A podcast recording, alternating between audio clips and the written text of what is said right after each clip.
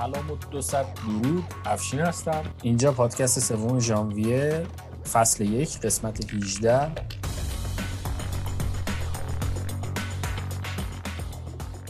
امروز ده بهمن که ما داریم ضبط می‌کنیم. قیمت بیت کوین هست 38307 دلار و این قسمت شنبه 25 بهمن ساعت 21 و 45 دقیقه منتشر میشه.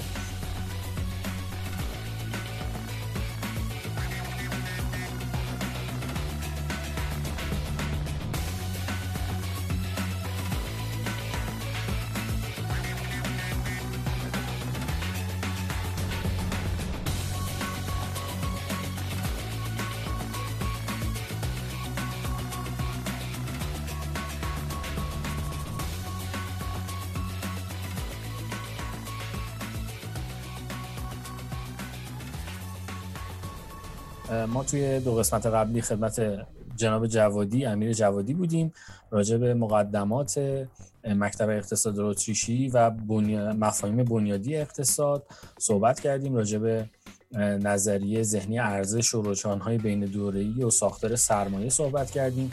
همچنین راجع به اطلاعات مسئله دانش و اطلاعات اقتصادی و مداخله‌گری دولت صحبت کردیم.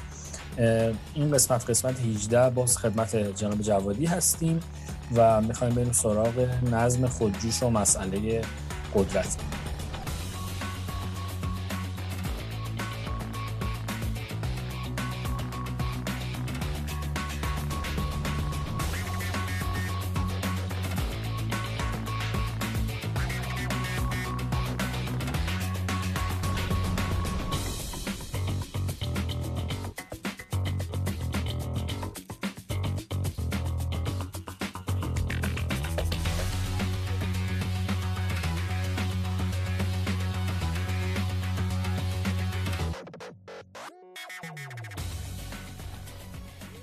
جوادی سلام. سلام و عرض ادب خدمت شما و مخاطبان محترم. در خدمتتون هست متشکرم.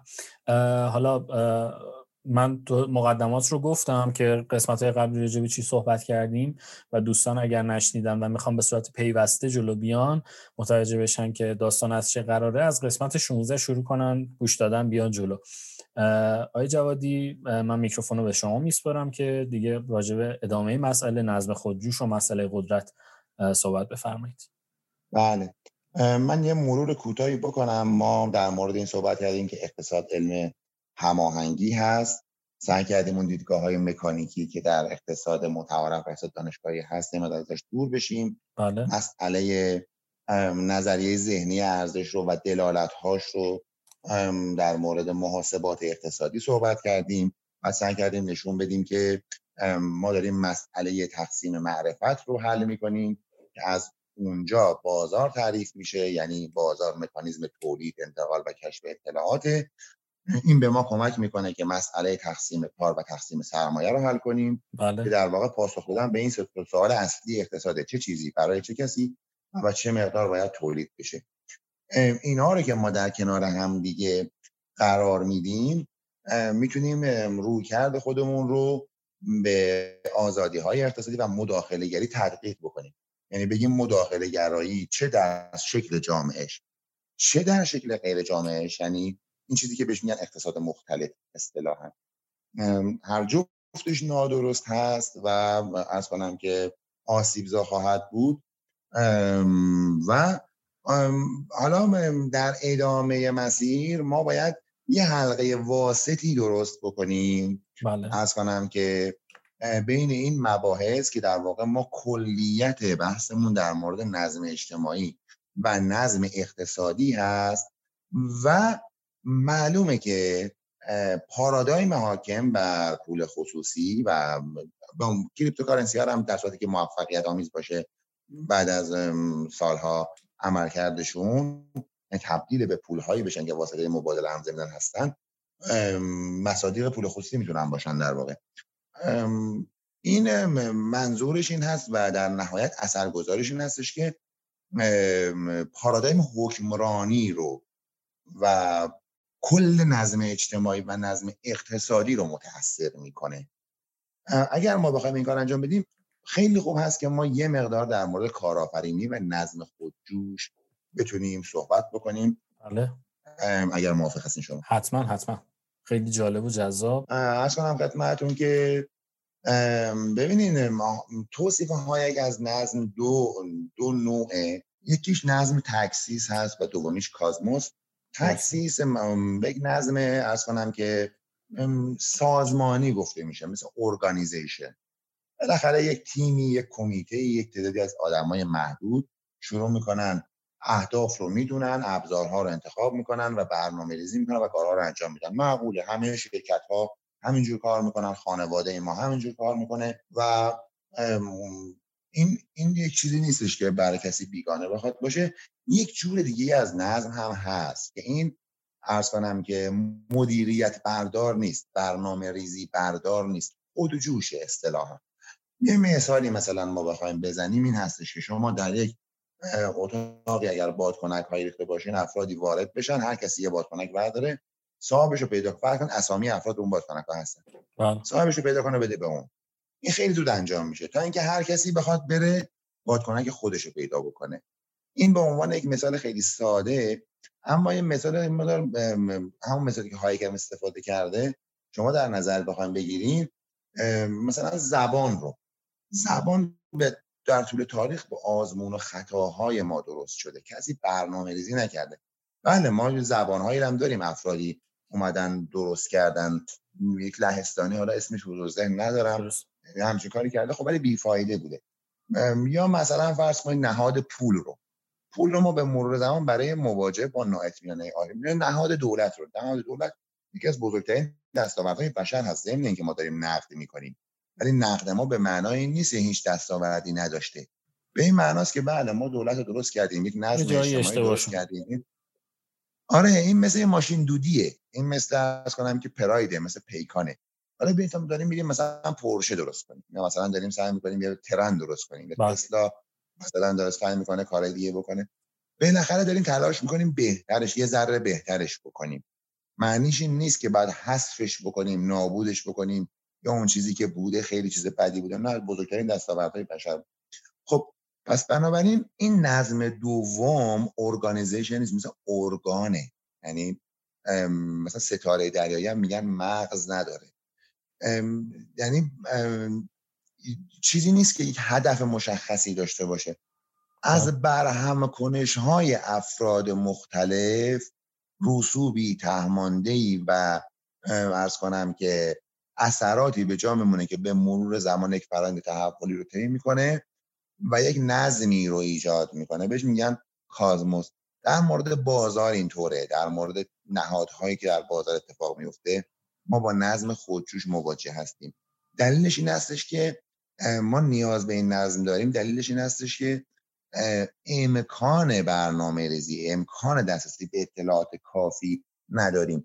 ما در مواجهه با ناآینده با جهل مطلق سر کار داریم. ببینید ممکنه شما وارد اتاقی بشین یه چیزی رو می‌دونین که چیه نمی‌دونین کجاست میرین دنبالش میگردین. این میشه جهلی. یه وقتی هست که شما اصولا نمی‌دونین دنبال چی باید بگردین. این میشه جهل مطلق دیگه. بله. ما در مواجهه با آینده در فرایند کارآفرینی برای آتیه با جهل مطلق مواجهیم. دقیقا. اصلا نمی‌دونیم که آره اصلا نمی‌دونیم که دنبال چی هستیم. ما نمی‌دونیم دو سال دیگه سه سال دیگه چه نوآوری هایی چه خدماتی چه تغییراتی در رجحان ها در اولویت ها در همه این داستان ها در طبیعت اتفاق خواهد افتاد. بله یه سناریوهایی حدسایی می‌زنیم. ولی شما من به شما قول میدم که اگر برگردیم به چه سال قبل در مورد وضعیتی که شبکه های اجتماعی برای جهان درست کردن تقریبا هیچ هیچ کسی چی نمی‌دونه آره.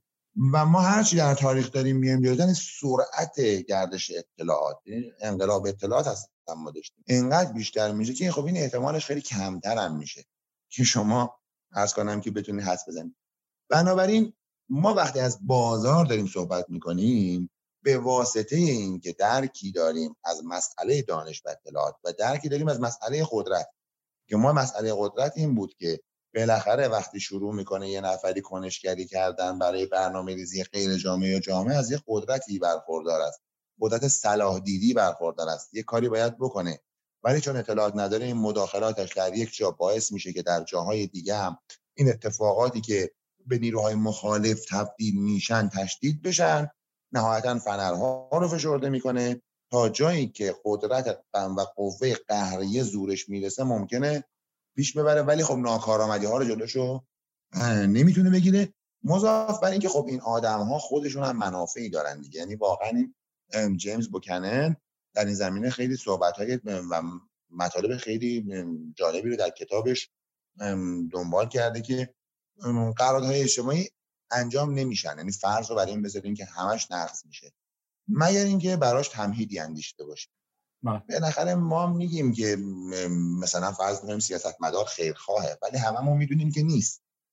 تقریبا نداریم. نمیگیم مطلقا. تقریبا کل سیستم بروکراسی رو شما نگاه بکنین ما دیفالت وارد میشیم. از آبدارچی بگیریم تا بقیه همه دنبال من درستش هم همینه. یعنی ما انتظار نداریم بالاخره یک کسی مثلا معاون فلان وزارت خونه هست برای از کنم که آره محض رضای خدا موش بگیره که طبیعیش اینه بالاخره اونم در یک جایی قرار می‌گیره و منافع خوش دنبال. حالا بنابراین وقتی اینها رو ما در من یه یادداشتی چند وقت پیش نوشتم چرا بیت کوین؟ و حالا یه بخشی از اون یادداشت یه جمله نوشتم که خیلی به نظر خودم جالب بود حالا تعریف از خود نباشه. نوشتم که قرار بود دولت ها بیان مشکلات مردم رو رفع کنن برای مردم باشن از مردم و برای مردم و کارهای مردم رو انجام بدن. یعنی ما داریم دولت مردها یعنی رئیس جمهور و وزرا و اینا رو مردم دارن بیشترین حقوق رو به اونها میدن که اونها کارهای مردم رو انجام بدن. ولی این اتفاق نیفتاد یعنی عوض شد اصلا این نشد دیگه. دولت ها به وجود اومدن دنبال منافع خودشون رفتن دنبال جیب خودشون رفتن. و این جزء این در مورد همه حاکمیت های دنیا سیو می‌کنن. بله. ولی قرارداد اولیه این نبود. یعنی قرار بود خدماتی بدن که علوم کردن. بله شما این کتابی هست به نام پاشنه آشیل سرمایه داری از آقای بیکر. ایشون به خوبی توضیح داده با مصادیق خیلی زیاد. مثلا جزار کیمن و برای اینا. که این بهشت مالیاتی رو هم دولت مردا درست کردن. همینا که وزیر و نخست وزیر رو نمی‌دونم و همین شرکت هایی که بزرگ هستن. ببینید شرکت های بزرگ در طول تاریخ همیشه به سمت درست کردن انحصار با استفاده. یعنی اول در زمان مرکانتیلیسم اون سرمایه تجاری رفت دولت تجهیز کرد و از اون قدرت استفاده کرد که بقیه رو استثمار بکنه. انحصار درست کرد. بعد از اون سرمایه داری صنعتی اینا رو جان کنت گالبرایت در کتاب آناتومی قدرت خیلی خوب توضیح داده. بله. که مناسبات قدرت چی هست کتاب کوچیکی هست اگر کسی مایل بود بخره مطالعه بکنه خیلی کتاب روشنگری هست بنابراین برخلاف این که فکر می‌کنیم که بازار ارز کنم که شرکت ها و اینها ازش نه اتفاقا شرکت های بزرگ دولت های بزرگ دوست دارن چون ازشون حمایت می‌کنن چون رقابت رو محدود می‌کنن چون این انحصار درست می‌کنن و اینها منافع یعنی می‌خوام بگم که شما در بازار آزاد اگر همه در برابر قانون مساوی باشند. هر انحصاری شکل بگیره مفیده. چون معناش اینه که این شرکت وارد بازار شده قیمتش اینقدر پایینه که بقیه نمی‌تونن باش رقابت کنن. خب ما دلیلی نداریم که بخوایم با این مخالفت کنیم بگیم آقا انحصار نباید. ویژگی خودشه. چرا نباید باشه؟ این همه از اون در داره میگه. نداده. انحصار ویژگی خودش واسه آره. ایجاد کرده. در طول تاریخ همیشه انحصارات همین داستان 1930 اون هولوش راکفلر رو نگاه کنیم اصلا امپراتوری های بزرگ مصرف کننده رو با انحصارش تحت ارز کنم که فشارهای خیلی زیادی قرار می‌داد. و در طول تاریخ انحصار همیشه زاده دولت هست. در غیر این صورت مفیده. ما در اقتصاد صنعتی نشون میدیم که انحصار بهتر از رقابت از سرمایه استفاده می‌کنه. حالا از این اگر بخوام من عبور بکنم می‌خوام اینو بهتون عرض بکنم که نظم خودجوش در واقع میاد مسئله ارز کنم که دانش و اطلاعات رو حل می‌کنه. مسئله قدرت رو هم حل می‌کنه. چون در نظم خودجوش ما یک قدرت صلاح دیدی نداریم که منافع خودش رو داره با زور ارز کنم که تأمین می‌کنه. بلکه آدمهایی رو داریم کنشگرانی داریم ممکنه بزرگتر ممکنه کوچکتر که مجبورن از دادن خدمات به بقیه منافع خودشون رو تعمین بکنن. هر کسی بهتر از کنم که نیازهای بقیه رو ارضا می‌کنه. و بنابراین در اونجا تا جایی که این کار رو بهتر انجام میده رشد می‌کنه. و سود بیشتری کسب می‌کنه قدرت بازاری بیشتری کسب می‌کنه. و ضمنا ارز کنم خدمتتون که دیگه ما صلاح دیدی رو ما نیاز نداریم به بازار تحمیل بکنیم که ناشی از ارز کنم خدمت شما اون مسئله دانش و اطلاعات منجر به مداخله هایی بشه که هی اوضاع رو مرتبا بدتر و بدتر می‌کنه. این مسئله خیلی مهم هست وقتی که ما بحث نهادها رو هم بهش اضافه می‌کنیم و بحث کلا زندگی بشری رو بهش اضافه می‌کنیم. از این جهت ما می‌تونیم وارد بحث پول بشیم. که پول به عنوان یک نهاد خودجوش از دو وجه میشه بهش نگاه. پس ببینید ما اگر با تمام اون مقدماتی که تا اینجا سعی کردیم به صورت خلاصه در موردش صحبت کنیم بریم به سراغ نهاد پول من به نظرم می‌رسه که می‌تونیم یه مقدمه ای هم در موردش داشته باشیم که ببینیم پول اولا چجوری به وجود اومده که بچه های کریپتو احتمالا در این زمینه خیلی خوندن. من سعی بله. می‌کنم کوتاه بهش بپردازم. ولی توی این مباحثی رو که که ما قسمت یک و دو راجع به اینکه مبادلات کالا در گذشته به چه صورت بود. بعد نه این مدیوم آف اکسچنج های مختلف که اومدن چطوری عمل کردن. بعد ضرب سکه چطوری به وجود اومد و در نهایت پول کاغذی چطوری چطوری به وجود اومد و استاندارد طلا. راجع به اینها توی قسمت یک و دو صحبت کردیم. دوستان اگر نشنیدن گوش بدن که خیلی بهتر مفیدتر خواهند ببخشید.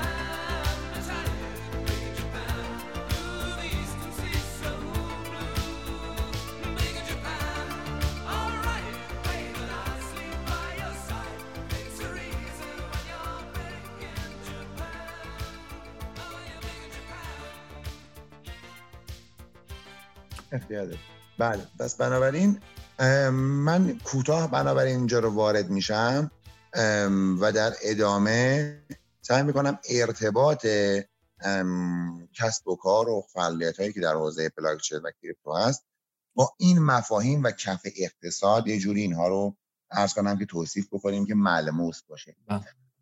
ببینید وقتی ما از نهاد پول صحبت می‌کنیم قبلا هم در این مورد صحبت کردیم که مسئله ظهور پول این بود که ما نمی‌دونستیم کالاهایی که داریم با چه چیزهایی در آینده معاوضه خواهیم کرد. و بنابراین مایل بودیم که یه چیزی رو یه جوری اینا رو ذخیره بکنیم که بعدا تصمیم بگیریم. این اصل داستان بوده. حالا دو تا دو تا گرایش مختلف هست. بعضی هم میگن که خب این پول به صورت خودجوش درست شده. یعنی به مرور زمان شکل گرفته. مصادیقش هم از چای و صدف و بعد آروم آروم طلا و بقیه داستان ها صحبت می‌کنن بعضی هم یه دیدگاه مخالف این هم هست که میگن اولین بار پول دولت درست کرد برای مالیات ستانی. که فرقی نمی‌کنه. ببینید شما چه این دیدگاه رو بپذیرین؟ چه اون دیدگاه رو بپذیرین؟ چه دولت اول صدف درست کرده باشه؟ یا یعنی صدف رو تعیین کرده باشه؟ یا چای رو یا پوست رو؟ و بعد طلا و اینها رو چه بخش خصوصی؟ و کل جامعه به صورت خودجوش این رو شکل داده باشه؟ مسئله مهمی نیست. هر کدومش رو که دوست دارن افراد می‌تونن در نظر بگیرن. مسئله مهم اینه که ما بر اساس نظریه ذهنی ارزش با این رفتار می‌کنیم بله.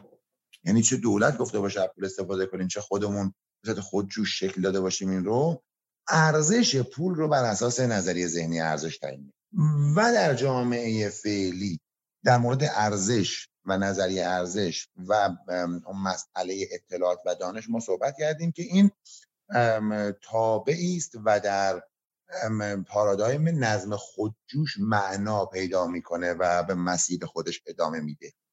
بنابراین فارغ از این که افراد در منشأ چه سناریویی چه افسانه ای چون ما ما که نبودیم واقعیتش بخوایم من خودم سه هزار سال پیش نبودم. و این داستان ها رو شنیدم در واقع هم خوندم. ولی ممکنه درست باشه ممکنه نباشه. ما نمی‌دونیم که تاریخ چجوری نوشتن. فرقی نمی‌کنه برای کنشگری امروز ما ما از تمام این داستان های نمی‌فهمیم. هر سناریویی که صادق بوده باشه امروز ما نظریه ذهنی ارزش رو مطابق با نظریه ذهنی ارزش می‌تونیم توصیف کنیم که ارزش گذاری این به چه صورتی هست و مسیر خودش در اساس چجوری باز می‌کنه. این قطعا و یقینا مشمول مسئله دانش و اقتصاد هست یعنی برنامه ریزی مرکزی بر نمیداره تعیین ارزشش تابعی هست بهتر نگیم تابع بهتر میگیم که در پارادایم نظم خودجوش معنا پیدا می‌کنه.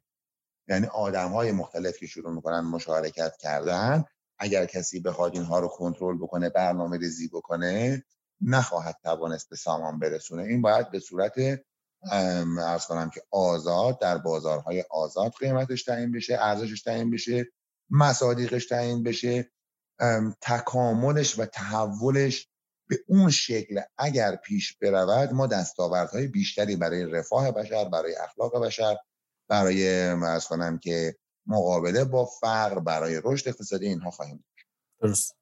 بنابراین من دیگه وارد اون بخشی که شما توی جلسات یک دو سال فرمودین که گفتین نمیشم. بله. ولی این تاکید رو می‌کنم که نهاد پول بالاخره از جایی که ما همه خیلی هم نریم عقب. همین 200 سال هم بریم عقب 500 سال هم بریم عقب. هزار سال هم بریم عقب دیگه. حالا در این اندازه ظاهرا اطلاعات تاریخی بیشتری کتاب های بیشتری وجود داره. حالا من همین 200 سال 500 سال هم به نظرم کافی هست. به ما نشون میده که پول در وهله اول وسیله است برای ذخیره ارزش که وقتی به عنوان وسیله مبادله تبدیل به تبدیل میشه اون نقش رو تقویت می‌کنه. و از کنم خدمت شما که وقتی اقتصاد پیچیده میشه ببینید اقتصادی که تقسیم کارش خیلی ضعیفه این واحد واحد محاسبه خیلی مهم نیست.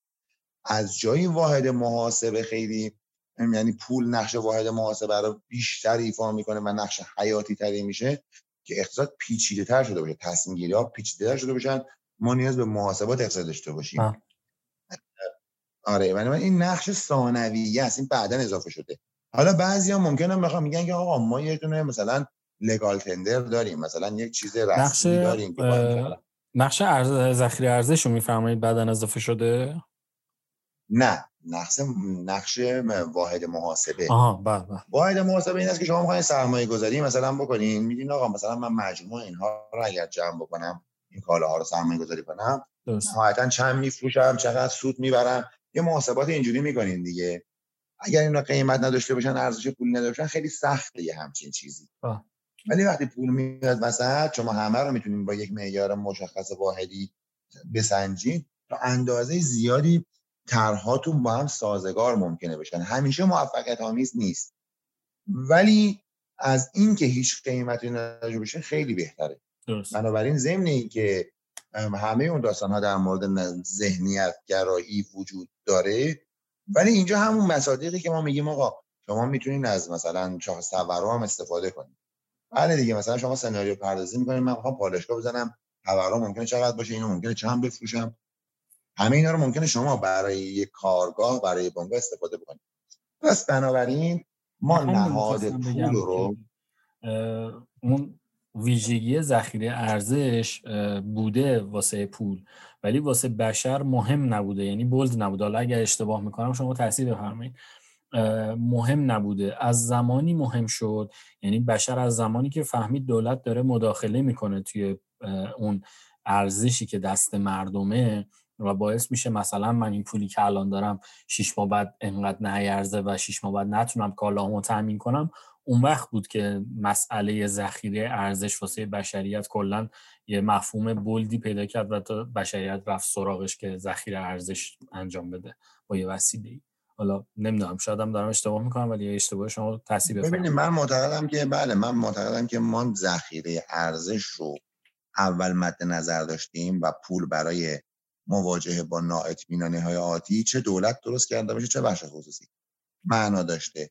بعد با واسطه مبادله قرار گرفتنش به مرور زمان وقتی بیشتر فراگیر شده هر اون نقش اول هم پررنگتر شده و این نقش دوم رو هم پررنگتر کرده.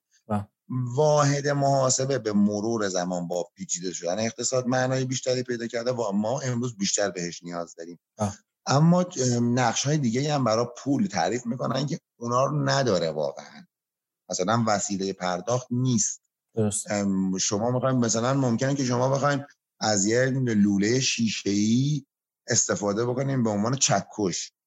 می‌تونین استفاده بکنیم ممکنه بعضی چیزا هم بزنین فرو بره. در چوب و بقیه چیزا ولی این چکش نیست. ما برای اون کار میریم چکش درست می‌کنیم. بله. وقتی شما می‌تونین مثلا از فلز درست کنین اون کار این کار نمی‌کنین معمولا. حالا ممکنه که استفاده می‌کنه اون دیگه تمایل خودش. و حالا مثال دیگه هم میشه. بنابراین ببینید ما وقتی از پول صحبت می‌کنیم که cryptocurrency هم قرار بیان در این عرض کنم حوزه قرار بگیرن در واقع داریم از یک نهادی صحبت می‌کنیم که تحولی هست تحت, تحت, تحت تاثیر نظریه ذهنی ارزش و نظم خودجوش ما باهاش رفتار می‌کنیم و در این چارچوب باید تحلیلش بکنیم. حالا تغییرات و تحولات آتی اون هم در همین چهار چوب قرار خواهد گرفت. مداخله بردار نیست برنامه ریزی مرکزی اگر بخواد به پشت این حالا دیگه اینا ما تماما مباحثی هستش که ما در حوزه پول خصوصی می‌تونیم بریم سراغش و در موردش بیشتر صحبت خیلی ممنون از آقای جوادی عزیز که وقت گذاشتن و این مطالب رو بیان کردن. ما تا اینجا توی قسمت 18 نگه میداریم. ان پول پول خصوصی یا تو قسمت 19 شروع می‌کنیم. مرسی مرسی ازتون آقای جوادی. لطف کردین. ممنونم از شما که این فرصت رو در اختیار من گذاشتین. خیلی محبت قربان شما. خدا نگهدارتون. خدا نگهدار. مرسی از همراهیتون شنوندگان عزیز. قسمت 18 بود. افشین بودم. همراه با آقای جوادی مهمان برنامه مهمان این قسمت. پادکست سوم ژانویه هر شنبه ساعت 21 و 45 دقیقه. داخل Castbox، Google Podcast، Apple Podcast، شنوتو و Spotify پخش میشه. و می‌تونید با search عبارت سوم ژانویه به این پادکست برسید یا اگر خواستید توی گوگل search کنید پادکست سوم ژانویه شنوتو رو براتون میاره توی همون صفحه اول رکورد اول یا دوم. کامنت بذارید برای ما. ما از کامنتاتون انرژی می‌گیریم و کامنتاتون باعث میشه که قسمت به قسمت بهترش کنیم این پادکست رو. نظراتتون رو با ما به اشتراک بگذارید. پس حتما این پادکست رو به دوستانتون که علاقه دارن به حوزه بلاکچین بیت کوین و اقتصاد و اینجور مسائل به اشتراک بذارید. برای حمایت از پادکست این پادکست رو روی توی social network اتون share بکنید. ممنون میشیم ازتون. مرسی از همراهیتون و خدا نگهدار.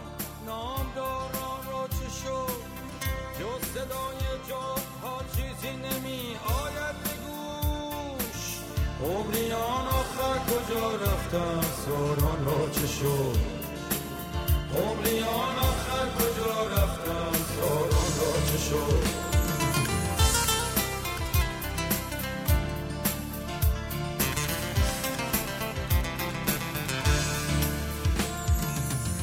از حجوم کرکتانشون قلب من گرفت. بلبلان غرقابلان کفکان هزاران را چه شد؟ دور تا دور من از دشمن سیاهی می‌زند. دوستان ما کجا رفتن؟ یاران را چه شد؟ قومیان قومیان آخر. قومیان آخر کجا رفتن؟ ساران را چه شد؟